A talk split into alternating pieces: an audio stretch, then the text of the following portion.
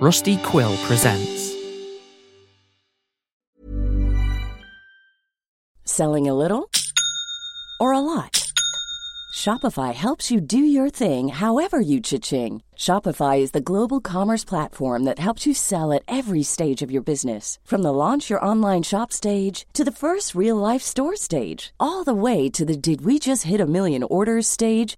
Shopify is there to help you grow. Shopify helps you turn browsers into buyers with the internet's best converting checkout. 36% better on average compared to other leading commerce platforms. Because businesses that grow, grow with Shopify. Get a $1 per month trial period at shopify.com/work. Shopify.com/work. Hey, it's Ryan Reynolds, and I'm here with Keith, co-star of my upcoming film, If, only in theaters May 17th. Do you want to tell people the big news? All right, I'll do it. Sign up now and you'll get unlimited for $15 a month and 6 months of Paramount Plus Essential Plan on us. MintMobile.com/switch. Upfront payment of $45 equivalent to $15 per month. Unlimited over 40 gigabytes per month. Face lower speeds. Videos at 480p. Active Mint customers by 531.24 get 6 months of Paramount Plus Essential Plan. Auto renews after 6 months. Offer ends May 31st, 2024. Separate Paramount Plus registration required. Terms and conditions apply if rated PG. Hey, I'm Ryan Reynolds. At Mint Mobile, we like to do the opposite of what Big Wireless does. They charge you a lot. We charge you a little. So naturally, when they announced they'd be raising their prices due to inflation, we decided to deflate our prices due to not hating you.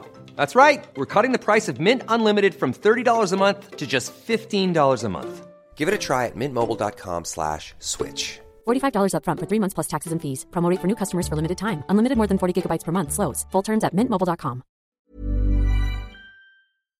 Hey guys, hope you enjoyed season 6 of WOE.BEGONE. This week, we're taking an intermission. In the meantime, here's a brand new episode of The Diary of Aliza Schultz.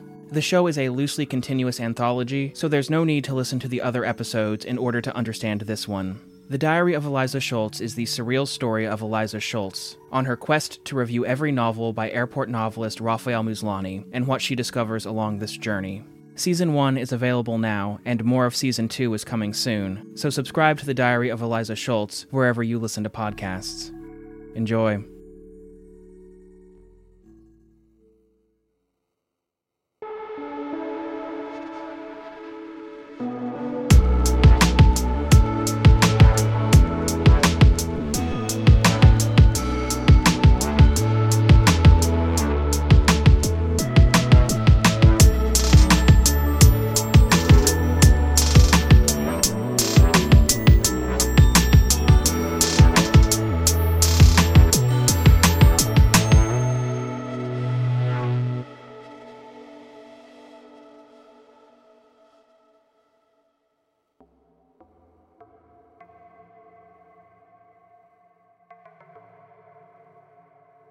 I spent a year in a cave. When I say that I spent a year here, I mean that it has been a year and I am still here. I do not have a continuous thread of memories from the moment that I left Rafael Muslani's house with his cat, Lucy, the largest cat in the world, accompanying me while still attached to the longest leash in the world. It had been a year, but it hadn't been a year for myself or Lucy. We had experienced no time at all. I was not lost, languishing, or alone, for some reason unable to find my way back to civilization. I just wasn't. I say that I am still here because in the context of this diary, I am still here. When the diary is read, I will still be here for someone, until this section is finished, at which point I won't be. I will exist in superposition, writing in this cave and elsewhere, wherever I continue to be. Lucy and I made our way deep into the cave, unconcerned. Rafael Muslani had sent Lucy with me to protect me, assuming that there was anything to protect me from. Only encountering bugs and lizards in the cave, I did not see much need for protection. I was not concerned with the cave itself as a threat either. Lucy was attached to the longest leash in the world. It trailed behind her, following her every move. When the time came to exit the cave, we would follow the leash and never become lost. Our eyes adjusted as we walked into the cave, until I could tell that it was pitch black, despite my ability to see rather clearly. I could not locate any light sources from which photons were allegedly entering my eyes as they bounced unpredictably through the cave. I was seeing on borrowed light. Most animals that live deep inside a cave are blind, some with vestigial eyes, protruding from the skull but seeing nothing. Scientists have been able to transplant functional eyes onto some of these animals in experiments, and the animals are able to use them to see. The neural pathways for sight are still there. It is only the biological technology for collecting light that is atrophied.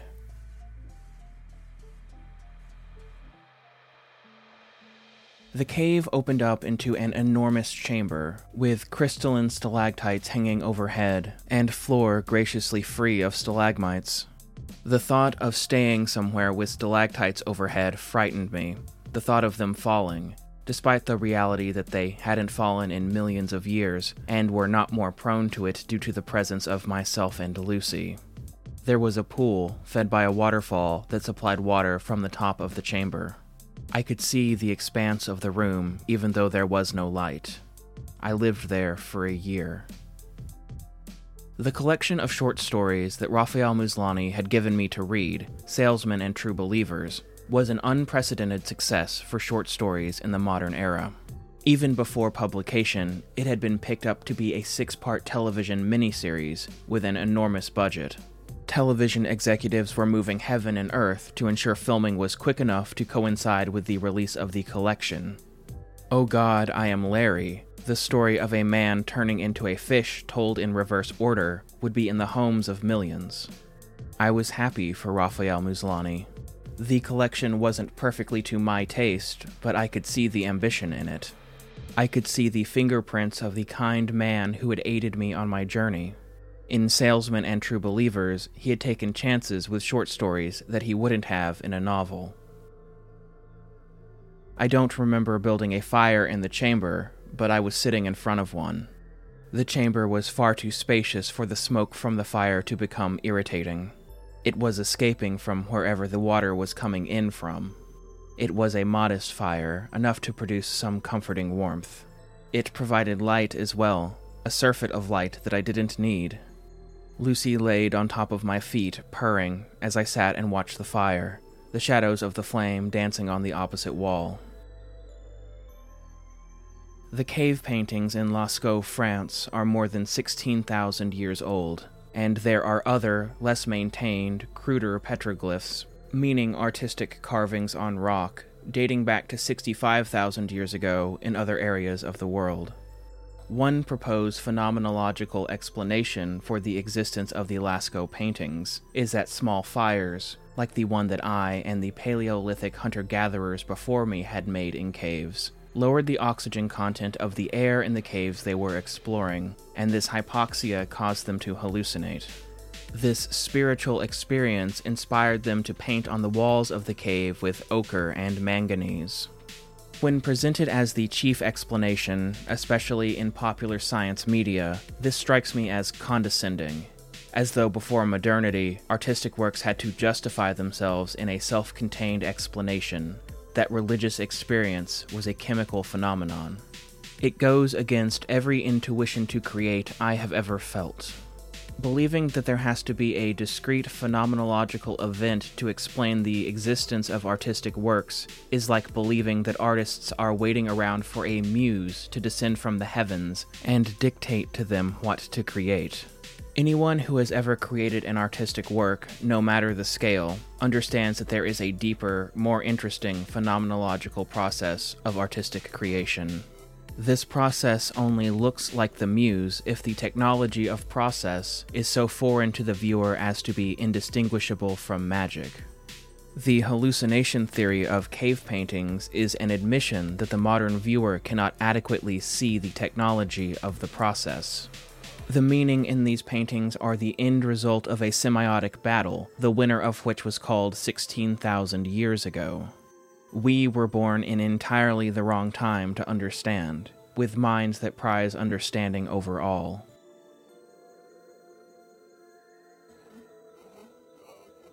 One of the stories in Salesmen and True Believers had its conclusion set in a cave. Tiger on a Waterbed, the fourth story in the collection, is dedicated, quote, to Lucy, the largest cat in the world, and is the story of Thomas Eugene Marston. Marston was a professor at the small community college in the town that he grew up in, teaching an introductory class on philosophy, primarily to freshmen, one of the only people on staff to have a PhD and not just a master's. At the beginning of his story, he receives news that all of the classes he taught were being scrapped due to changes in the budget. Unable to find other academic work in his small town, he has no choice but to go door to door selling solvents, brushes, and personal and home care products. Marston finds the performance of selling household products to be a degrading demotion from his professorial job, where people paid him simply for his knowledge that he had spent his whole life accruing.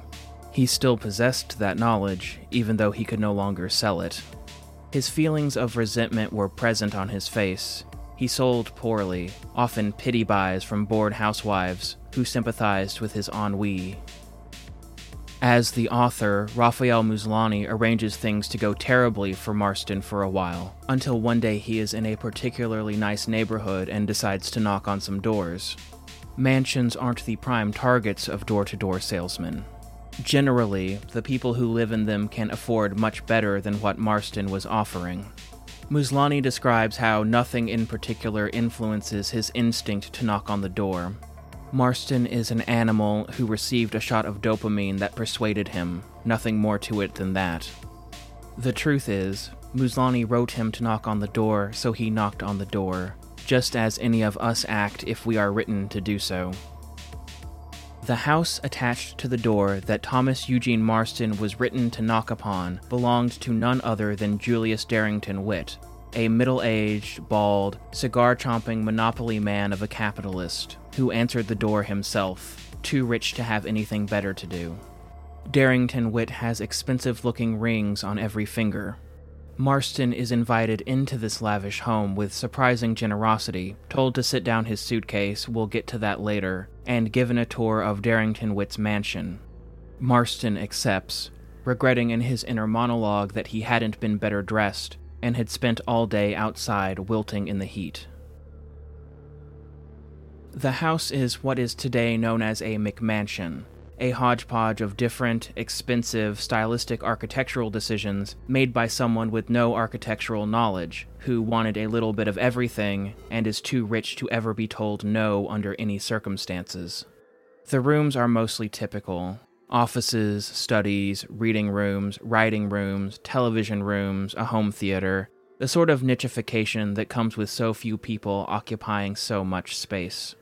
Marston can see Darrington Witt's growing anticipation as they reach the end of a particular hallway. He hopes that there is somewhere for him to sit, as his feet have grown tired walking through the mansion. When they reach the room at the end of the hallway, Darrington Witt smiles, says, "Welcome to the waterbed room," and opens the door to his right.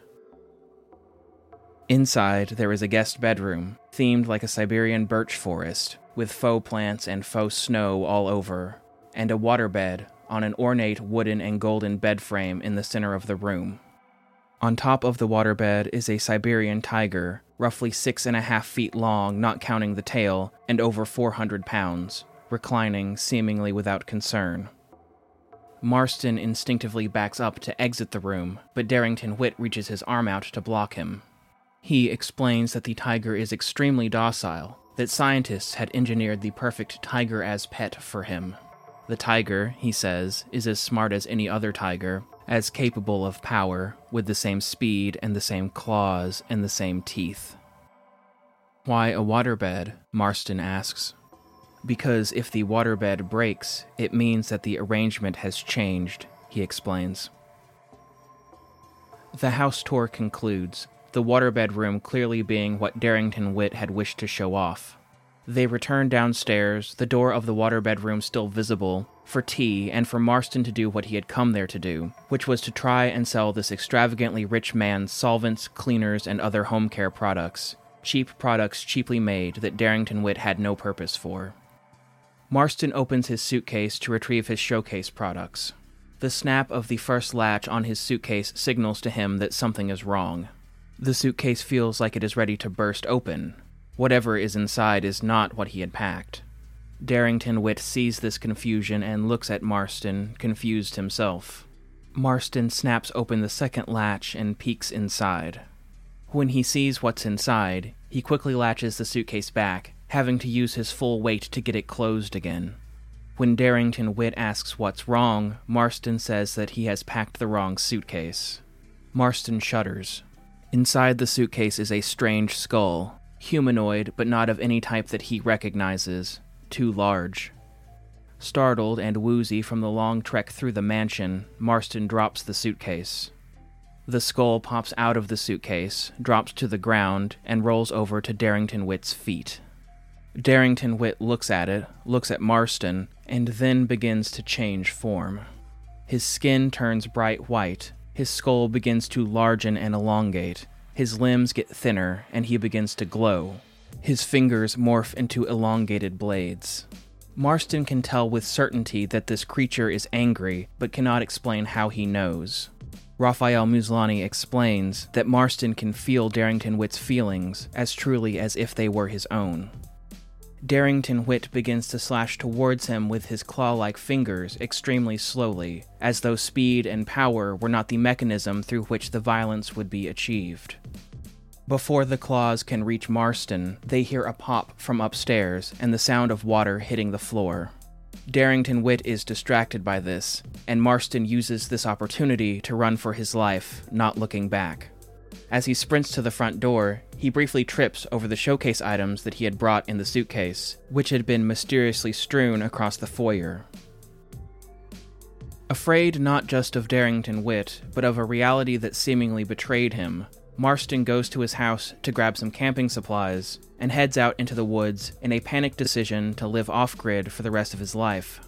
He finds a cave and builds a small fire inside for the night. He is cold and miserable and not of a survivalist inclination. It is raining just outside the mouth of the cave. Living off the grid was looking less and less like a serious possibility. It was beginning to seem easier to try and find a way to become comfortable enough to return to society.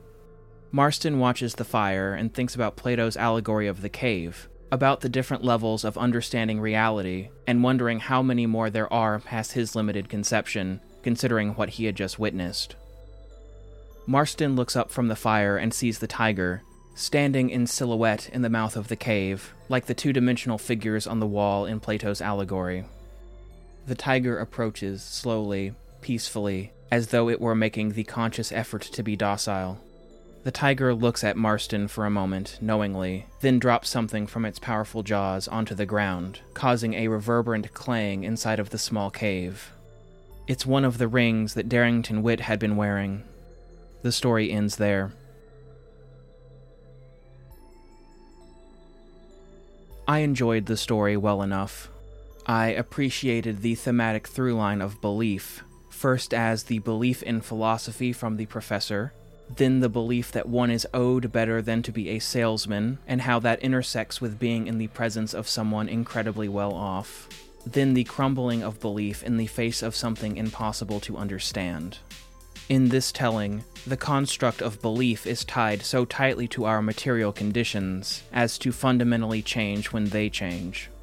We are all one missed paycheck away from hiding in a cave and questioning our own reality. I considered these characters as stand-ins for what I knew about Rafael Muslani, but I wasn't sure that cohered.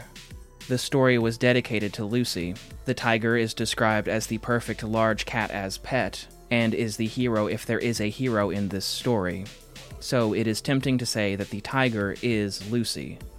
In that case, would that make Darrington Witt the dangerous alien creature Rafael Muslani? He certainly felt strange to me at times, but never threatening.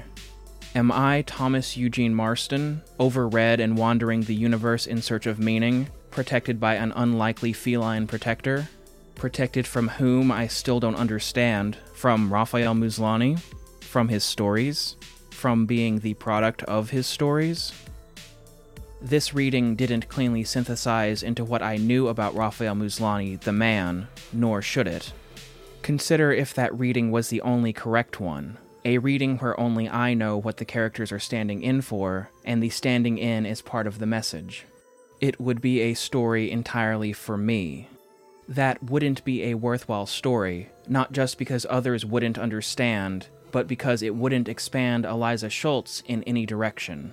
I know the story of Rafael Muslani, Aliza Schultz, and Lucy, the largest cat in the world. I didn't need it told to me with different names. It was already being told.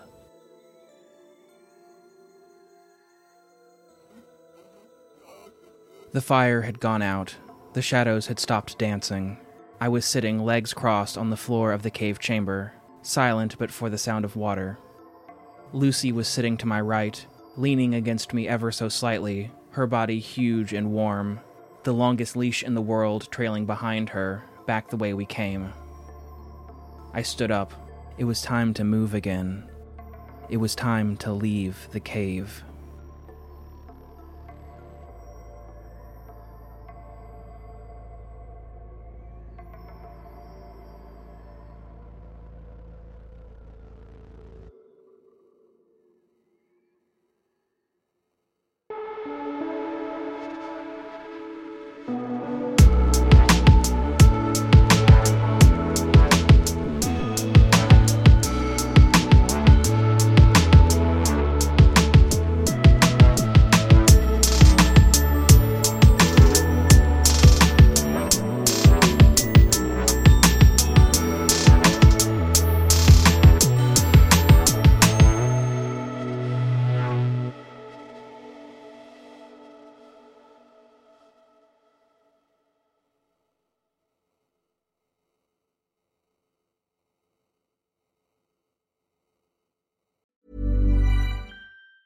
Planning for your next trip? Elevate your travel style with Quince. Quince has all the jet-setting essentials you'll want for your next getaway, like European linen, premium luggage options, buttery soft Italian leather bags, and so much more. And it's all priced at 50 to 80% less than similar brands. Plus, Quince only works with factories that use safe and ethical manufacturing practices. Pack your bags with high-quality essentials you'll be wearing for vacations to come with Quince. Go to quince.com/trip for free shipping and 365-day returns.